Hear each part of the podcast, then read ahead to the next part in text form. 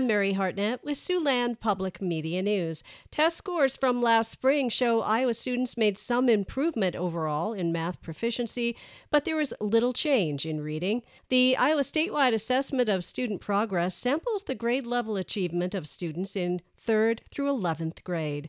After falling during the pandemic, the share of students performing at grade level in math either matched or exceeded 2019 levels in most grades. Monday's Sioux City School Board meeting was tumultuous. During the meeting, Board President Dan Greenwell apologized to fellow board member Monique Scarlett for earlier accusing her of taking part in a coordinated effort to report Chad Krastel to the FBI for domestic terrorism after he protested at board meetings. At the board meeting, Chad Krastel claimed former Superintendent Paul Gausman, former board member Perla Alarcon-Flory, Monique Scarlett, Mayor Bob Scott, and Sioux City Police Chief Rex Mueller had colluded to report him to the FBI in late 2020 after he objected to the school's handling of an incident in which his four year old daughter was sexually assaulted by another child at an after school program. However, an internal Sioux City Police Department investigation showed no one at SCPD ever reported Krastel to the FBI